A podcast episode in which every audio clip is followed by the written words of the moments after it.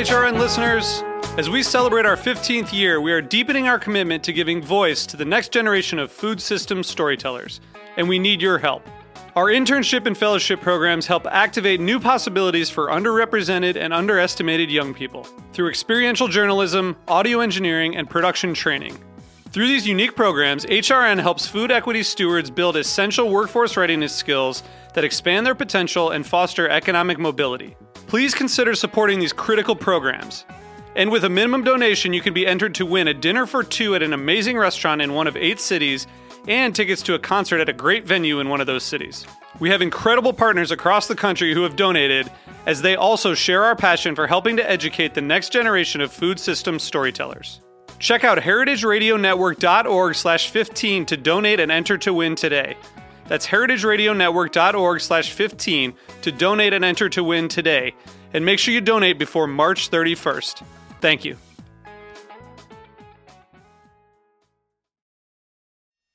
Joule by ChefSteps is a proud sponsor of Beer Sessions Radio. Joule Sous Vide is the future of the kitchen. Joule, perfect food every time.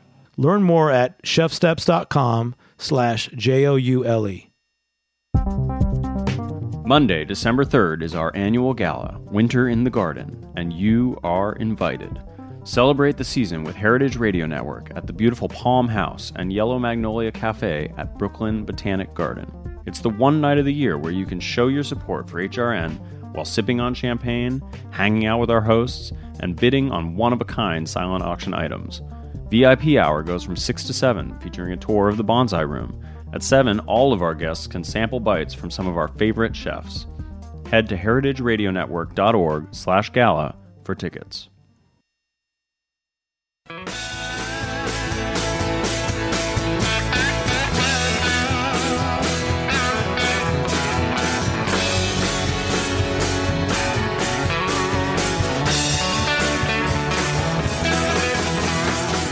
Hey, hey, hey, welcome to Beer Sessions Radio on the Heritage Radio Network. Hey guys, it's Tuesday, November 27th, 2018. We're in the ninth year of the show, and I'm Jimmy Carbone. I'm the host here. We got some special guests on today. Uh, one of my favorite guests, uh, Jeppe from Evil Twin Brewing, is joining us today, man. Well, thank you. And you know what's so cool? Uh, you know, people are waiting for you to guys open the Evil Twin Brewing in Ridgewood, Queens. But I was looking last night at all the shows you've been on with me, man. It's like at least five or six shows over the years. Yeah. Yeah, you were talking about a couple that you liked. I think we had one where Wicked Weed called in That's from, many many years ago. and we didn't even know who they were then, did we? nope. Yeah.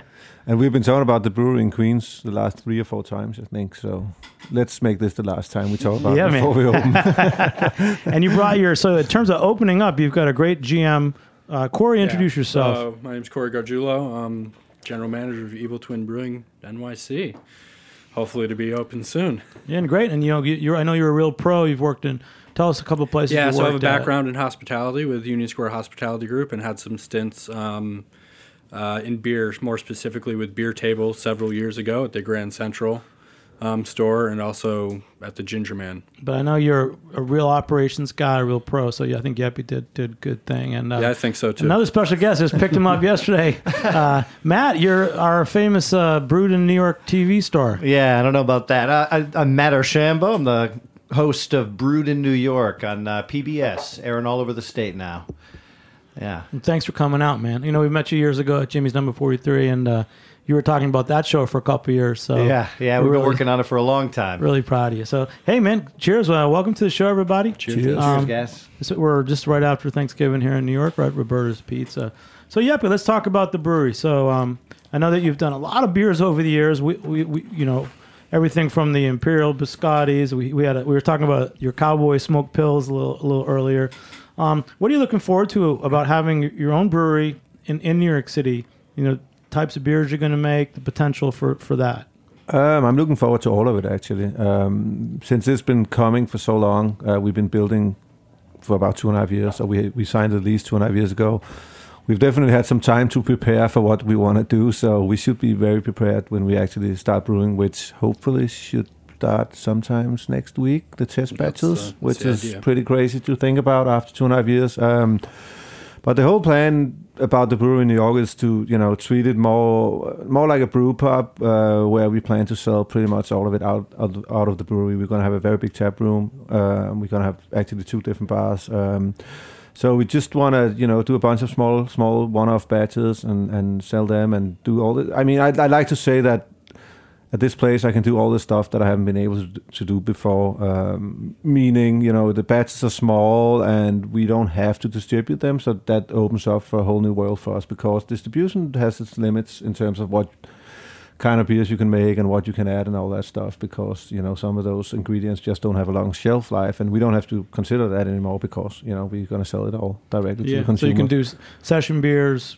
yeah, all of whatever it, you you, know, all of it. So yeah, we it's very exciting finally too. We have the first couple of beers planned out, but other than that, we're just gonna run with it and, and see how it goes. Great. So Corey, how did you get involved with Jeppe? I know you worked at so Union Square Hospitality. You worked at Marta. Yeah, I was at, um, most recently the beer director at Marta. Um, so obviously familiar with Evil Twin beers um, on both a personal and working level. Always was a big fan of Torst in the beginning. Was there on opening night. Um, Jeppe probably doesn't remember, but probably met him once or twice back in the early days as you know he had to Nope. be ever present there and everybody you know knows who he is. Um, you know and then after being in hospitality for about nine years with a focus on beverage and beer it was pretty much like i don't really want to be a part of this anymore. It's not really my vibe. And i was out looking for a job and Jeppe was looking for somebody to uh, start helping with the project management of the build out. Um, and we met a couple times in january and february and Yeah, it was it's, it was actually kind of a coincidence. Um, somebody that I've worked with before all of a sudden mentioned Corey as a guy who was looking, you know, for a job and who he knew and who he liked a lot. And I was like, yeah, all right, sounds interesting. And then two days later, another guy mentioned Corey. I don't know if it was a setup, but uh, it definitely worked. So, uh, you know, when two people come to me within a week and, and, and recommend the same guy that I didn't know about, you know, you gotta you gotta at least talk to the guy. So that's kind of how it came along, and we we had a talk, and we had another talk, and the match was good. So that was back in April, I think, or March. yeah we hired started you. officially in April. Yeah. april so a couple conversations between january and march Yeah. and did you guys felt like you were kind of an equal playing field because you're you're kind of opening something new. I mean, it's your first brewery, Jeppe.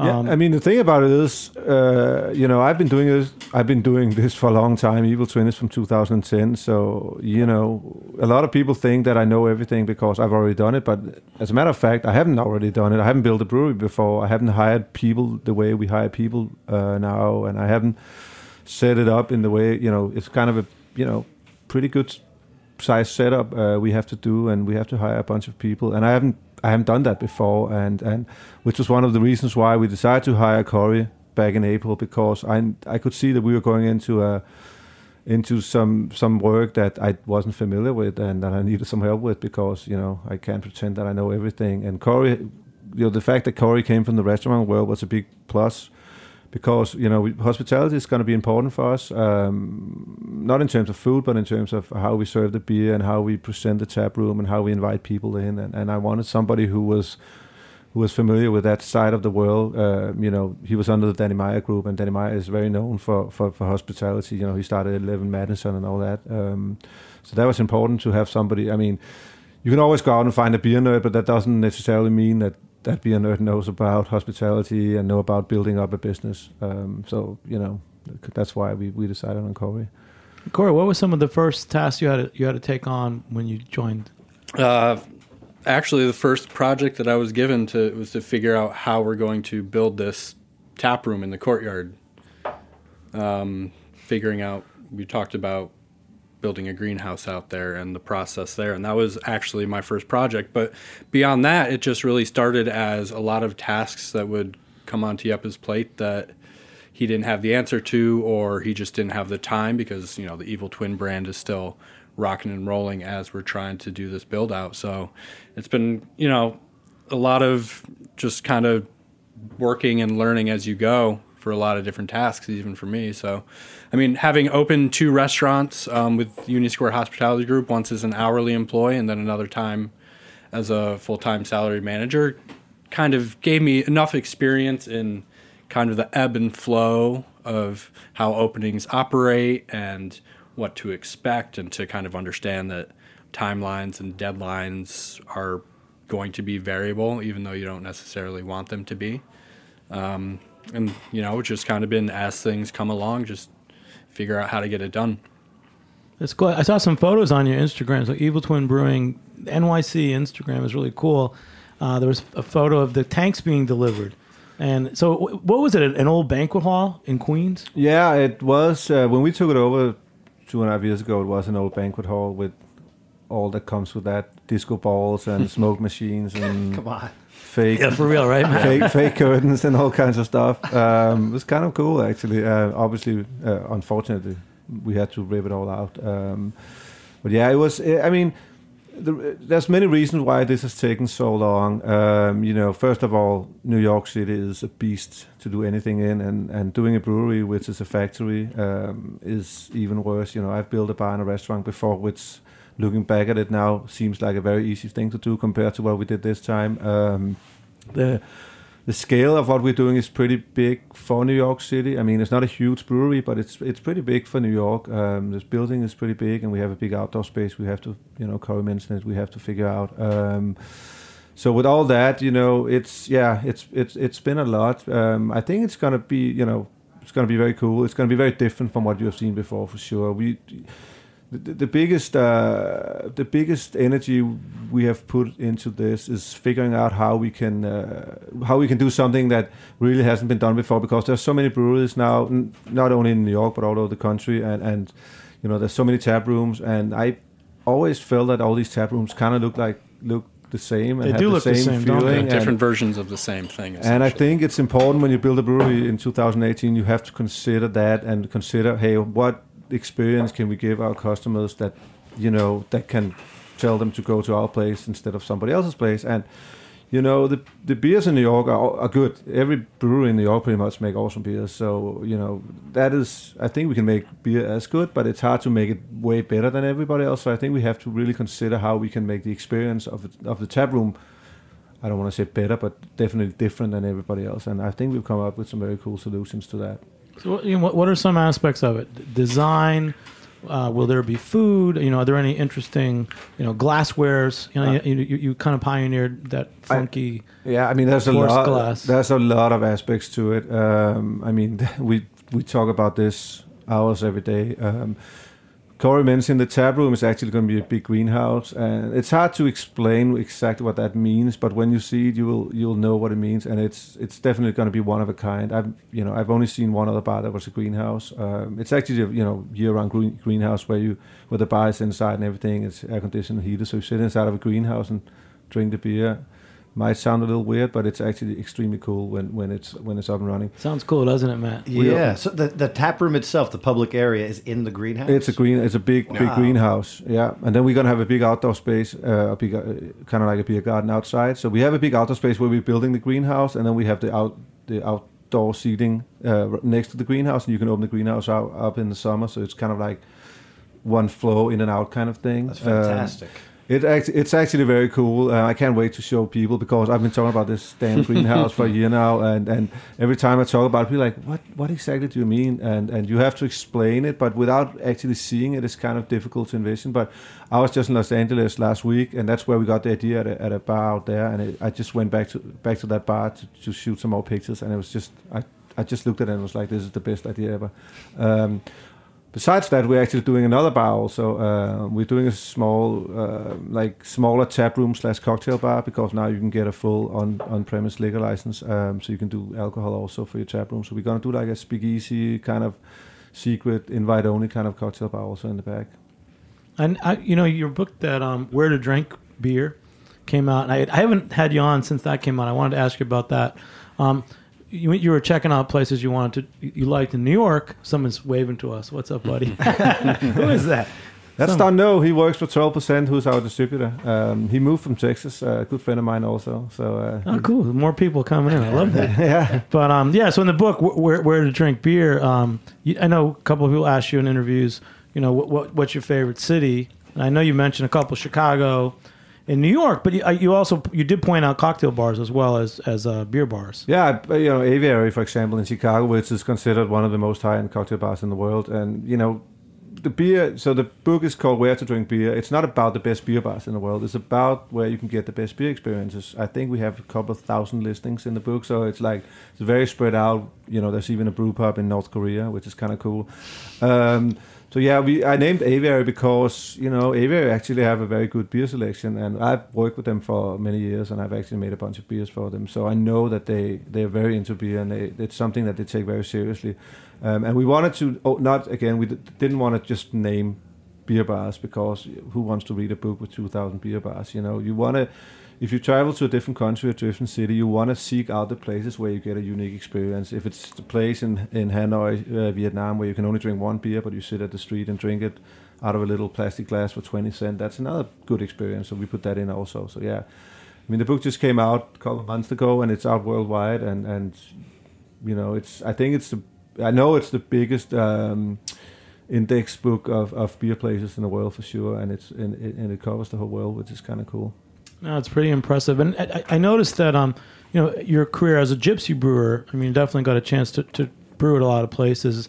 I know you picked out um, Charleston, South Carolina, as another great beer town. Yeah, I mean uh, that was what I mean. The reason why they they asked me to make this book, uh, there was two reasons. I had already worked with Phaidon, who put it out um, when we did the food and beer book, um, but also because I have a lot of connections in the beer world from my gypsy brewing and from my traveling around the world. I brewed in more than 20 different countries, from Japan to Australia to Iceland to Norway to all kinds of places, and and uh, you know they needed somebody who had the connection had the connections uh, to different people. I mean, I didn't put all the 2,000 places in. There's no way in hell anybody can go to 2,000 places even in a lifetime.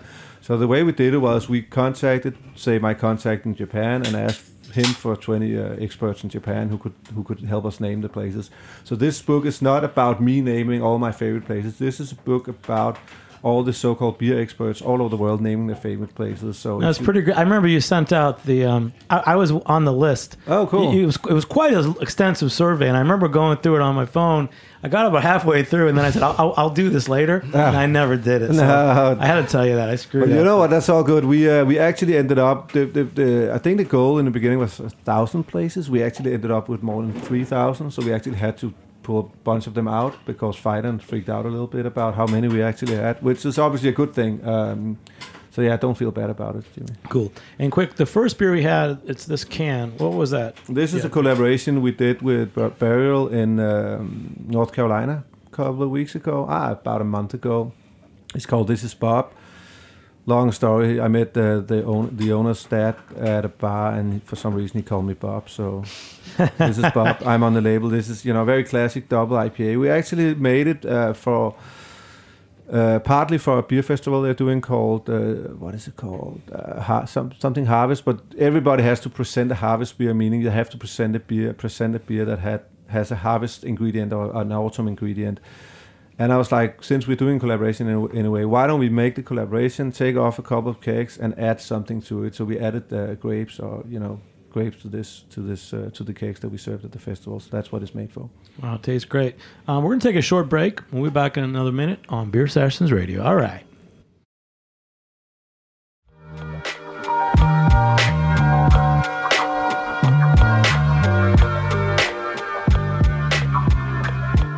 Holidays are just around the corner, and at Beer Sessions Radio, we don't just care about what's in your glass. There's one smart kitchen appliance that can make the best Thanksgiving turkey you've ever tasted. For real.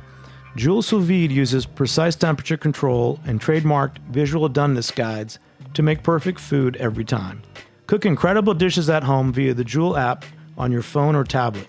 Or try voice controlled cooking with the Joule Amazon Alexa skill. Hey Alexa, dial me up a brisket. There's zero guesswork, so steak, chicken, seafood, turkey, roasts, eggs all come out exactly the way you like them. Just be sure to save room for pumpkin pie. Joule, perfect food every time. To get yours, visit chefsteps.com slash J-O-U-L-E and enter our code HRN to get $15 off for a limited time. That's chefsteps.com slash J-O-U-L-E and enter our code HRN.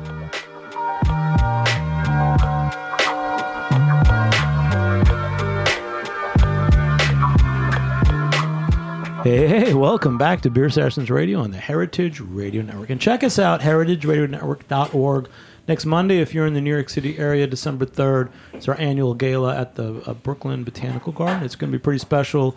Most of the hosts have some chef contacts, food contacts, spirit contacts, uh, making some cool uh, things for that festival. So here we are with uh, Jeppe um, and his team uh, talking about opening the Evil Twin Brewing in Ridgewood, Queens. And our buddy Matt Archambault from Brewed New York TV got to come by and hang out with us. So um, we're talking about what you're doing and your gypsy travels. We just s- tasted a second beer. What, what was that, Corey? Yeah, so we just opened up Root and Branch Dead Man on a Holiday.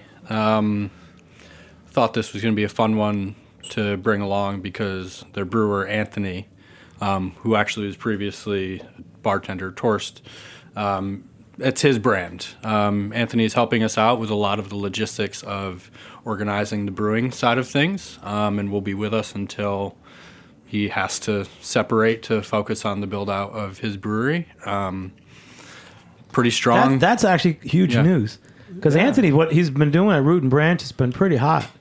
Yeah. So we, uh, yeah, we, we, he, you know, he's about to build his own brewery out in Long Island, and uh, knowing how long that would take, he obviously needed a job, and uh, we like the guy, and I've been working with him before. He's uh, been brewing uh, the 12% beer project also that I've been brewing beers under. So, you know, we, we needed a brewer, and he needed a job, and we like each other, so it, it made a lot of sense. So he's been with us for a couple of months already, helping setting up the the, the brew house and and ordering all the the little things and, and all the ingredients and all that stuff. So he's going to be on the team when we when we start next week. Wow. So if we go through the family tree of Jeppe, I mean, you've got guys that work with you at Torst, like Anthony, who are now brewing, people you collaborated with around the country. I mean, who, who do you think is going to come into town and, and be making beers with you there? I'm sure you're going to do a lot of collaborations. I mean, it's actually funny because some people are fighting to be the first.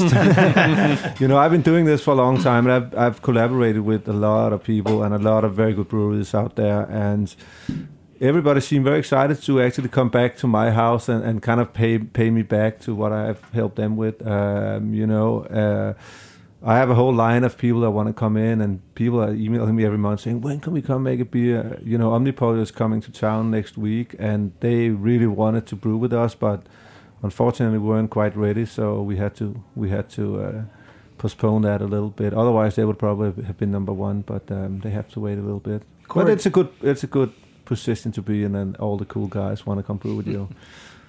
that's that's going to be the highlight of, of the season, I think. But Corey, is that going to be one of your jobs, kind of managing who's who's coming and going and You know, so I think as far systems? as um, who's coming and going, that'll that'll be uh, on Jeppe's plate. Um, we definitely, as a team, want to focus on making these collaborations and these visits um, something a little bit more different than just an Instagram photo op of people hanging out. Um, the opportunity for us in such a large courtyard space is to, you know, hopefully turn a collaboration into an event, something where our guests can potentially have a little bit more connection with it than, you know, just seeing something on, you know, posted online, a collab, knowing a collaboration is going to happen, and then, you know, waiting the three weeks to actually see the beer. So we're not really sure what that means yet um, and how we execute that on a tap room level, but I think it's important for us. And, you know, we talked about how do we offer a very different um, tap room experience. I think this is one way that we can approach that on the beer side. Tell them about the collaboration car. 1977 Chevy Nova, Yes. um, outfitted with a drag engine um, that Jeppe bought off the street when he was dining at St. Anselm. Um, that'll be our hey, we're gonna take you guys to lunch. It's car. a it's a beast of a car, and I, I in a in a weak moment, I I had a I had a little wine and a little food, and I was in a good company, and I saw this car in the street, and I ended up buying it while I was eating dinner. Um, but it's a very that's cool. my that's my ride home tonight. You come to Roberta's Unfortunately, Pizza. it's not here, but it should be. Um, but it's a very cool car, and it's, you know, we call it a collaboration car. We want to kind of give people this experience. It, it wasn't a very expensive car, but it's a very cool car, and and to be able to, you know, have people come to New York, which is already a very attractive place to go to, and to be able to give them a ride around Brooklyn or Queens in a in a drag racer would be kind of fun. So uh, that's that's the plan. It's going to be fun. You know, and, and Matt Archambault, um, Brewed in New York TV show. Congratulations! But you know, you're, you're a working bartender. I mean, Yeah. you know, you work right now at Fool's Gold Yeah. in the East Village. Um, I bet you got some questions for Jeppe. I know you loved his uh, the Cowboy Pils, that smoke lager beer. Yeah, you know, I'll tell you, there's not a lot of like um, beers I don't like. People ask me what style I like, and there's no no real style I don't like. But I have trouble with smoked beers sometimes. But that Cowboy Pilsner, um, I just loved picking that up. I agree. I mean, we stopped making it a couple of years ago, unfortunately. Um, when we started making it five years ago, it sold really well and it was very popular. And we also made a smoked porter called um, Ashtray Heart, which was very popular. Unfortunately, um, the you know the beer hype or the beer scene changed all the time, and all of a sudden smoked beers went out of fashion. And since we were doing these beers at two roads in hundred barrel batches, it was simply just too much to do at the time, so we couldn't sell it. So we had to discontinue it. But it's definitely something now that I have a have my own place and, and a small smaller brew house that we can bring it back. That's definitely the plan. I mean, that's definitely one of the first beers I'm going to make. It's going to be a smoked lager. There's Yeah, no cool. doubt about it. That's what's going to be exciting, and I'm glad you, you brought that up. Um, there's so many beers in, in your portfolio. I mean, there's those Imperial Biscotti beers. You know, there's the, the smoke pills that we, we talked about. Um, you know, there are certain styles that you want you're going to do that you couldn't do before. You know, are you going to do anything? You're going to grow anything in the greenhouse, fresh ingredients, for example. Uh, we're not going to grow it. The greenhouse is not going to work as a functional greenhouse, but we're definitely we're going to go chi- chilies on the roof. Both Yep. Corey and I are pretty obsessed with chilies. Um, but yeah, there's definitely styles that I haven't been able to do before that I want to do. But there's also, which is maybe even more important, st- a lot of styles that I have done in my early days that I had to discontinue because of you know sales or whatever. That I can bring back now. Say the cowboy ashtray heart. Um, I used to make even you know a Belgian double, which you know uh, nobody wants to buy anymore. But you know, if we do it in a 15 barrel batch and, and we and we make it really good, we could sell it at the tap room. So stuff like that is stuff that I'm excited to bring back because that's how I started out. You know, the thing about it is, Evil Twin is for only from 2010, but in the in beer world, that seems very old. You know, people kind of consider us as, as kind of old school. And the beers that I did back in 2010, you know, they're very different from what we, we do today. We nobody knew about hazy IPAs and all that stuff. And you know, I, I'm kind of eager to bring those styles back. And I actually think they we can bring them back. I think you know what I drink at home now is pretty much only Belgian triples and stuff like that that you know nobody really cares about, but they taste really awesome. So you know why not? That's exciting, man. It's pretty. It's pretty amazing that you know the the market um, for distributed beer is. Everyone's going towards the same kinds of styles, but all of a sudden you're serving something that's not like a popular style in a tap room, and people will go for it. You know, all of a sudden a triple or a double Yeah. looks way more appealing. Well, it's also like you know, I mean, Jeppe, it's like when you're in your own place.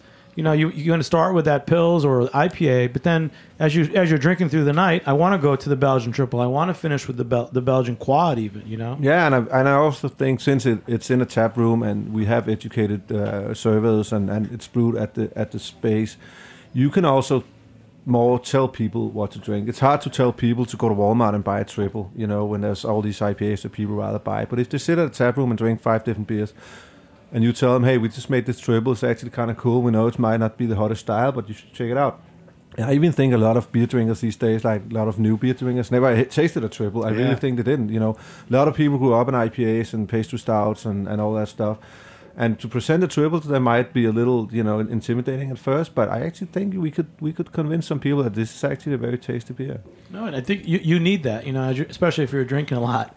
Kind of in the night, you want to hit that, your stride, and that Belgian triple to me, that's my Friday night beer, man. Yeah, I love it. Yeah. I mean, I, I'm drinking Achel Blonde at home all the time. I love it. and then uh, just uh, I have a question. We have a great listener, J.M. Hammond. He's on on uh, Instagram at Octobird. His question, it, it's you might have answered it before on the show, but he wanted to know: Are you going to be brewing any beers with danishes in it? So tell us a little about that story of putting in donuts or danishes in, into a beer. I mean, everything is obviously possible when you ask me, and I, you know, yeah, people can see that uh, as a gimmick, um, which is understandable. You know, putting fried chicken in a beer. Actually, we didn't take ourselves very seriously when we did that, but all of a sudden, a lot of people took, took very seriously. I'm, I don't, we're not planning to brew it with danishes, but you know, I'm not gonna say no because if it makes sense, we'll do it. I've done it before. You know, donut. The Imperial Donut Break is a very known beer, beer of ours, and when we did that years and years ago, nobody really made beers with donuts, and I just tried it out and made a lot of sense. So if it makes sense to put Danishes in it, I'll definitely do it again. Um, Corey, are are there any beers uh, from Evil Twin that you want to give a shout out to? I know you just poured another beer for us.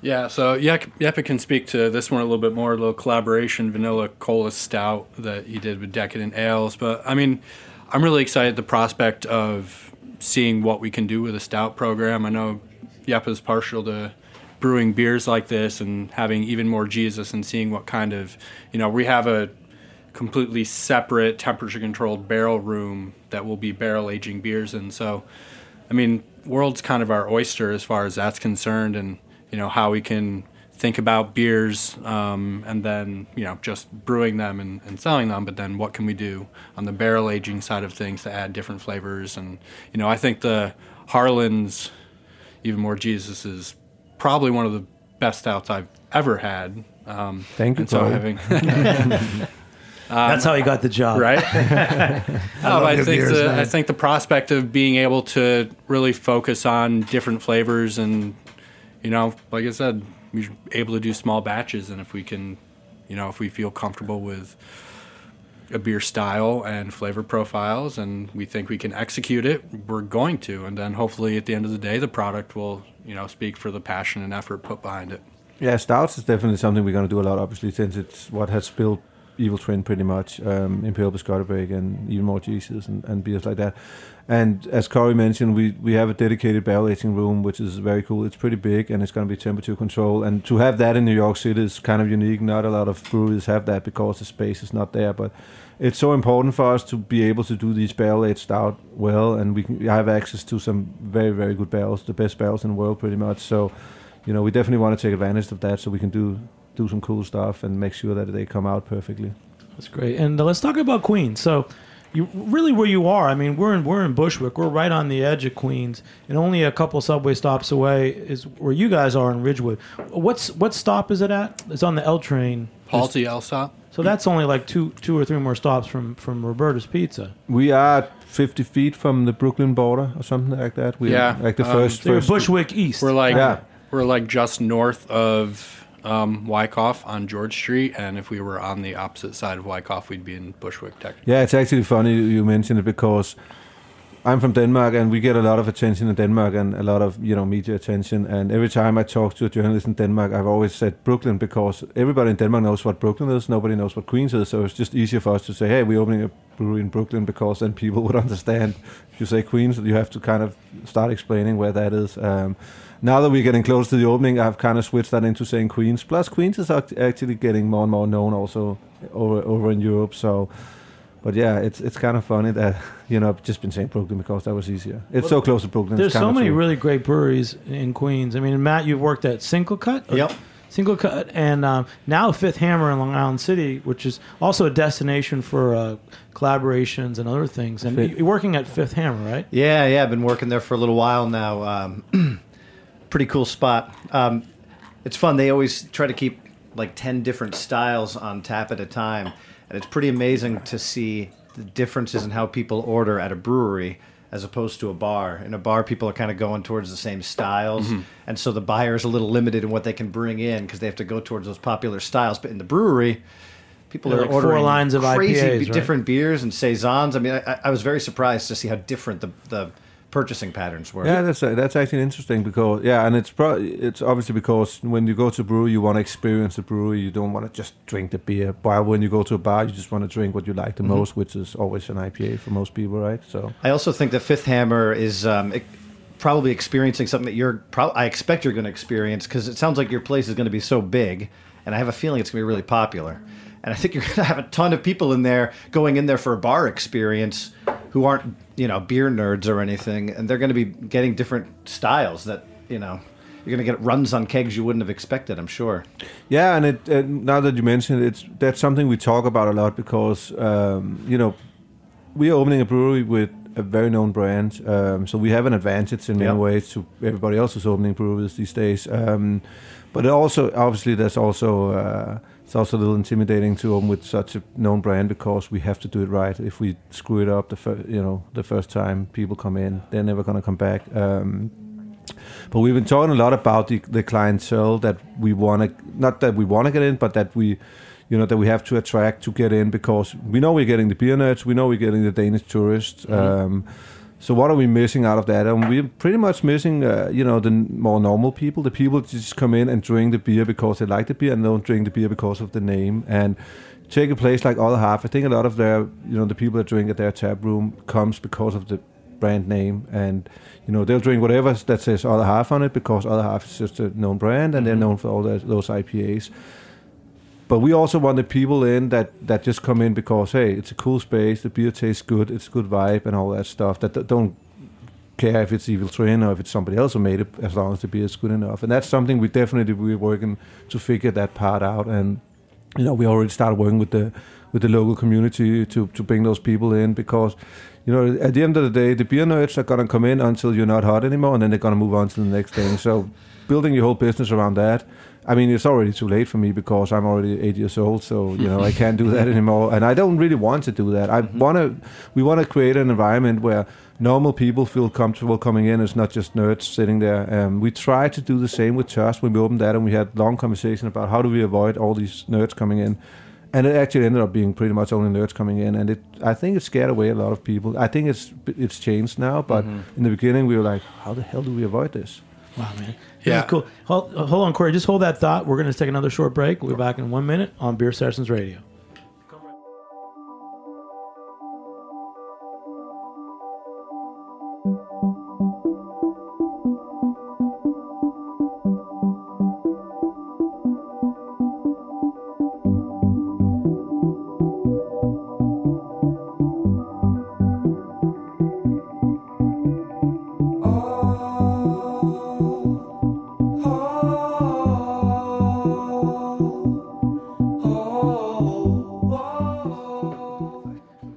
Hey, hey, welcome back to Beer Sessions Radio on the Heritage Radio Network. Hey, I'm Jimmy Carbone, the host, and uh, got a great show. We're previewing uh, the Evil Twin Brewing Company. It's going to be opening soon in uh, Ridgewood, Queens, which is just across the border. To me, it's Bushwick East. And Jeppe, we- we were just talking um, about some of the plans you have. And Corey, uh, I cut you off right, right before the break. Um, I think the kind of just to wrap up what Jeppe was saying is like the the idea and plan for us in order to be not just a successful tap room, but really to be a successful business in the neighborhood is we really need it to be a community space above all else, and how important it is for us to kind of reach beyond just the beer people that are going to come out no matter what, and understanding like they're not always going to be there necessarily, and how do we make it a space through having the full liquor license and what other offerings can we have, having a diverse enough beer list so that the people that are into beer can have kind of a rounded experience in that regard. So And you're, you're a really solid hospitality background. So you actually tell us the school that you went to because I don't think there's too many people in our industry that, that have like a solid like you know hospitality training. Yeah, so I went to Michigan State University, um, the School of Hospitality Business. So one of the top ranked hospitality businesses um, out there. I mean, doesn't really match to Cornell University, but they're kind of in a league of their own in that regard. But I mean, just to take it, give you a brief overview, it's essentially a business focused program in the hospitality segment. So it's not necessarily service experience aside from internships. It's not like a, of- culinary school. Right. It's not like that at all. It's really just a business program that focuses on hotels, restaurants, cruise, casino, things like that. So you get a well rounded background that you can kind of inject yourself in any facet of hospitality. That's pretty cool. I mean, it's, it speaks to the operation you guys are putting together, doesn't it, Matt? I mean, Yeah, absolutely. And I can tell you're thinking about your place in a pretty cool way. I'm excited to check it out. yeah. If, if I get there and uh, there's any pint glasses, will I be will I be expecting pint glasses, or am I going to get some special tasting glasses? pint glasses. So we're definitely not going to do stems, and it's not because I I don't like stems. Obviously, we did stems or doing stems at Torst and kind of made stems famous there. I don't know if you can say that, but I kind of want to try and do something that is not a Torst. You know, we're definitely also going to do very different, um, you know, design and diff- very different setup. Um, I don't like repeats. I like to renew myself, and I like to you know change things up and. Uh, this is since this is more like uh, this is a brewery with a tap room and it's not a fancy bar as such and we also you know we don't want to show it as a fancy bar. Um, we we've you know we're definitely going to do pint glasses and half pints or whatnot. Um, and again, it's also again it has to do with the with the community and has to do with the, where we are. We're in Ridgewood, and if we serve everything out of fancy wine glasses, I think we'll scare some people away, and we definitely don't want to do that. Yeah. And are you guys going to have any food you know after you get open? Uh, we are gonna have food. We're not gonna f- do food ourselves. I only I already had one restaurant, and I'm not gonna do that again. Um, but we are gonna have food trucks. We were gonna do Fette Sau, but unfortunately they pulled out recently, so we have to figure something else out. But we have some we have some cool plans. Um, we'll figure it out. Um, we, you know, there's so much up in the air right now, and it's hard to say exactly where it's gonna land. But we'll we'll figure it out. I'm, I'm so psyched for you guys. And and your buddies here. Um, this guy was just outside the window. So we're here at Roberta's Pizza. If you ever come in the back, there's there's a, our studio. But your buddy, he works at 12%. Just, you want to introduce him? I mean, this is my friend Dano who moved from Texas to New York about half a year ago. No, not even that, four months ago, or something like that, to uh, to work for twelve percent. Don and I have known each other for a while. Um, he worked for our distributor down in Texas when we were in Texas, and every time I went to Texas, he always gave us a good time and showed us around, and even took me out to. Uh, to a farm to shoot big guns and everything, uh, you know the stuff they do Hey, down in just, Texas. just say hi so we can Um, hear your voice. And uh, let's say hey. Hey, Hey. so, dude, anyways, thanks. He- He just brought us cocktails from the bar at Roberta's. What, what's this cocktail? It's I don't know. There's some chili in it for sure. It's it's spicy. What did you say? Tequila based. It's definitely up my alley. I like it a lot. it's a spicy tequila cocktail. Yeah. I like so that's it. a I pre- like it. maybe a preview of uh, going to your tasting room. Maybe I'll go into the cocktail bar there too. Yeah, so we yeah, I said we're also gonna do cocktails, and we actually also t- gonna do coffee. So we, you know, since we have a, a greenhouse and it's gonna be attractive to sit in in the morning also, and since we're right by the L, L line, uh, by the Halsey stop, we're also gonna gonna open a coffee shop um, and do and do fancy coffees. Um, we're talking to Sey Coffee, which is right around the corner from here, which is an awesome place. They roast their own coffee and they're very good at it. So we're gonna bring those guys in and, and, and, and do some work with them. Um, we want to make it a whole experience so people can kind of hang out all day long. Well, you know, I think you're going to help spread the word about Queen's beer too, because um, you're doing something special. You know, th- I think there's more breweries in Queens than Brooklyn. I'm not sure exactly. I think it's like 13 in Queens and 16 in Brooklyn. It's just slightly Yeah. under, but and Single Cut was one of the first. You know, our buddies at uh, Bridge and Tunnel. Yeah, they're right around the Ridgewood, corner from us. Actually, Finback and but Fifth Hammer. So um, Matt, you're working there now. Yep. You poured us a Fifth Hammer, and I love. Cheers to Chris and Mary. I love those guys dearly. yeah. Um, I haven't had a chance to get out there yet. oh, you got to come and visit. Come on some Friday. I'll be working. So what, what did you pour us? So this is the uh, the autumn rye. It's a rye pale ale. Um, it's like not a crazy hoppy on the finish, just really easy drinking. We're actually pouring it at Fool's Gold right now too. Um, something that the pilsner drinkers who come in, that's the only thing that they're going to go for. We can give them some other easy drinking stuff. yeah. Um, and also just because the TV show's about New York State beer, we use a New York State grown rye in this. Um, Fifth Hammer is a farm brewery, so a lot of New York State grown ingredients. And how, how's the rollout of the show going? I know about over two years ago you guys started working on it, Yeah. shooting a new, an only New York State uh, beer TV show. Yeah, yeah. There's it's been airing upstate. There's like eight or nine PBS channels in the state, so it's been airing upstate since the summer. Um, but it just started airing on Sunday uh, in the city, and it's about to start in Long Island too. So here in the city, it's uh, Sunday nights at 7:30 uh, p.m. on PBS 13. 13 episodes. Uh, each one's in a different region of the state. So we talk to mostly brewery owners, but then some bar owners. We go. We talk to a uh, a barrel cooperage. That was a really cool segment. Uh, a craft maltster let me jump into a kiln and do some shoveling. Um, it's pretty amazing to take a, a tour like that around the state and, and meet people who are opening brew pubs like right on the border with Canada and then going to a giant space like Southern Tier and getting like the full tour of that system. So pretty big range. Cool. Wow, man. Yeah. Do, do we have time for questions? Yeah, go for it. So you guys are in Long Island City, right? Um, Fifth Hammer, yeah. Yeah, Fifth Hammer. Yeah. So how excited are you about Amazon opening out there? Because I read about it the other day, and I actually looked into where they're located and what breweries were close by. Because there's, I read that they could hire up to forty thousand people with an average wage of one hundred fifty thousand a year. Oh my gosh. That's going to be some heavy buying power for Yeah. you guys. Yeah, well, so Fifth Hammer is, by my estimate, um, seems to be about 250 feet from the southeast corner of where that campus is, is going to be, assuming it all goes through. Yeah. Um, so that's going to be a huge change in the neighborhood. You know, there's a lot of ups and downs, and there's a lot of reactions in Queens right now about about the move. But um, ultimately, hopefully, it's going to mean a lot of good tax revenue. But in terms of just that little neighborhood, it's going to change the game there. And I think there's going to be some businesses that really flourish, and there's going to be some businesses who probably who probably suffer. Um, I'm depend- sure. I'm sure breweries would do very good. I mean, They're gonna do very I very can well. imagine Amazon people need a beer after Yeah. slaving all day long at the They, warehouse. they have the drone the drones come and pick up the beer, you know, crowlers to go. But on that note, um, you know, it, it can be a crapshoot too. You know, I think that for Chris and Mary, where they opened in Long Island City, apparently there's there's some new developments there. There's there's office workers as well as residents.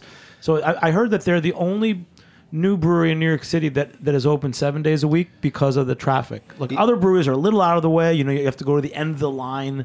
You have to travel there. But but it seems like they got lucky with that location. Yeah, there's so many high rises uh, right on the water there in Long Island City. So the, the the location is really great, and we get a lot of people who are coming to us just because we're a cool bar in Long Island City. I always consider it a win when someone comes in and they ask for a Jack and Coke, which of course we do not have, and. Um, I kind of talk them through what's available, and then I see them come in a few more times in the coming weeks. It, it means we kind of won, and uh, they're getting. It's amazing that in this day and age, you know, I've been like following beer for so long that people that I, we're, I'm introducing people to a brewery. Still, you know, there's still so many people who for whom this is all so new. Yeah, and that's a good thing about New York City. You know, I I I would say if if people if somebody came to me and said, "Hey, I have a dream of opening a brewery," outside of New York, I would probably say you should reconsider that because it's there's a lot of brewery out there out there. But in New York, what do we have? Thirty breweries, ten million Yeah. people. You know, we're so way behind still, and there's room for so many more breweries out there. Uh, I, I was reading about how San Diego just cra- crossed the one billion dollar mark for the rev- annual revenue in craft breweries. There's like 150 breweries in San Diego County. So I did some dividing out just on my calculator, and I was like, all right, so they have way more breweries per capita than us. You're a polymath, dude? I know. Uh, and then, but in terms of like square footage, you know, Queens and Brooklyn both just destroy them in, in breweries per square footage. But we just have so many people. Yeah. There's so much room. Yeah. There's so much. No, agree. and and uh, so the book "Where to Drink Beer." Uh, there was an interview in um, I think Bloomberg News. She asked you about your favorite beer city. So tell us more about New York. City. so you said like five or six years ago you didn't think New York was a great beer city. No, I mean when I moved here uh, about seven years ago, uh, New York was not a great beer city uh, at all. I mean there was really only two breweries, Six Point and, and Brooklyn, and there was only a couple of, of decent. Spuyten Duyvil was by far the best beer bar at the time. There was some couple of other good ones. Um, that has definitely changed a lot. So when I was asked by Bloomberg to name uh, from the book name the best beers in the world, obviously I had to think about that for a little bit because there's a lot of good beer cities. But when you consider everything in, and I'm not talking about the amount of breweries, but yeah, San Diego has 180 breweries. We have 30, so you know, and people even brought that up when I when I mentioned New York. But if you if you consider the the quality of what's being done in New York, say quality of the beers being brewed, I mean, I think all the breweries in New York pretty much are killing it right now. Um, the quality of the beer bars, the quality of the restaurants that have a good beer selection, and the quality of the beers that are distributed or imported that are available. I don't think there's any city in the world that can match that. Um, and I actually thought about it for a long time, and I didn't just throw it out there. I actually, you know, I can stand behind it. And even now, a month later, and I got a little, I got a little shit from from saying New York, and people like, really? I mean, what about Denver and what about this and that? I still think New York is the best because the quality is just so crazy good. There's nothing you can't get in New York.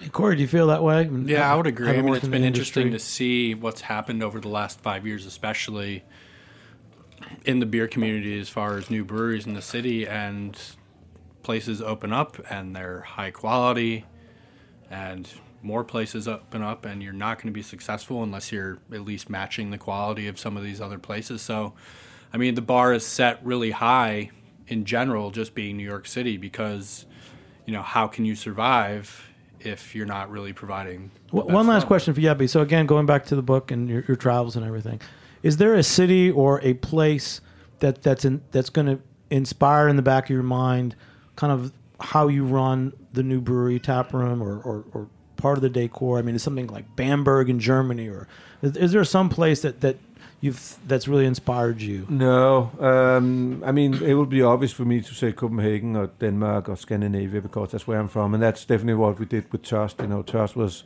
very Scandinavian in, in its interior and everything. Um, but when we built Torst, you know, that was our first place, and we we work with a designer, and obviously it was our idea, but they executed it for us. This time we're doing everything ourselves. We're doing all the designs down to the toilet paper holder and everything. So it's way more a personal um, design, and uh, you know we're bringing in what we like and where we came from and what we what we use every day. Um, so I don't want to reveal too much. We also want to keep a little bit for for as a surprise for when we open. But it's going to be a very personal space, and it's definitely going to show who we are, and and and you know that's kind of where we are, are right now. I mean, it, everything with Evil Twin is very personal. I mean, I call Evil Twin for a reason. Um, and I, it's a very personal brand to me, and, and I definitely want to show show that in the tap room and, and in the brewery also. Well, I'm, I'm really looking forward to when you guys get open. I'm sure in 2019 we'll be out there. Matt, a last question for Jeppe or Corey? Sure. Um, what uh, what's the brew setup? How many fermenters? Uh, for now, we have a 15 barrel system, three vessels. Um, you know, pretty manual. I've I work at 100 barrel brew houses that are you know super. Uh, technical and, and, and, and you know you can't really do that much. So i wanted to have a more manual system. Uh, we start out with 15 uh, with five 15 barrel and four 30 barrel fermenters. We can expand that to another 415 and another 430 Hmm. so the start capacity is going to be three and a half thousand barrels. Uh, the, the max capacity is going to be about seven eight thousand and that's more than enough. I mean i do about 20000 barrels now Mhm. and I have absolutely no desire to do more than that. So we're still going to do the contract brewing. Uh, you know, we're still going to continue that. So this is more just like an add-on. And if we in two years from now only brew three and a half thousand barrels out there, I'm more than happy. I don't, I don't need that big scale. I don't have a desire to to to. I've, I have a desire to take over the world in terms of quality. I don't have a desire to take over the world in terms of quantity. Mhm. And it's just how I am. And you know, so yeah, it's a good setup. It's small enough so you can manage it. Wow, man, that that's a great way to end the show. So great having you on, Jeppe. I'm so proud of you, and Thank Corey, you. great meeting you. Yeah, thank you and for uh, having me. Matt, I'm glad you got to come on the show, man. Looking forward to watching Brewed in New York on PBS Channel 13. Yeah, thanks, Jimmy. So, um, guys, thanks so much, and uh, a big shout out to our producer Justin Kennedy who put the show together, engineer Matt Patterson, uh, Dylan Hoyer, our intern, and I'm Jimmy Carbone. Thanks for joining us on the Heritage Radio Network. We'll catch you next time on Beer Sessions Radio. All right. All right, woohoo. Thanks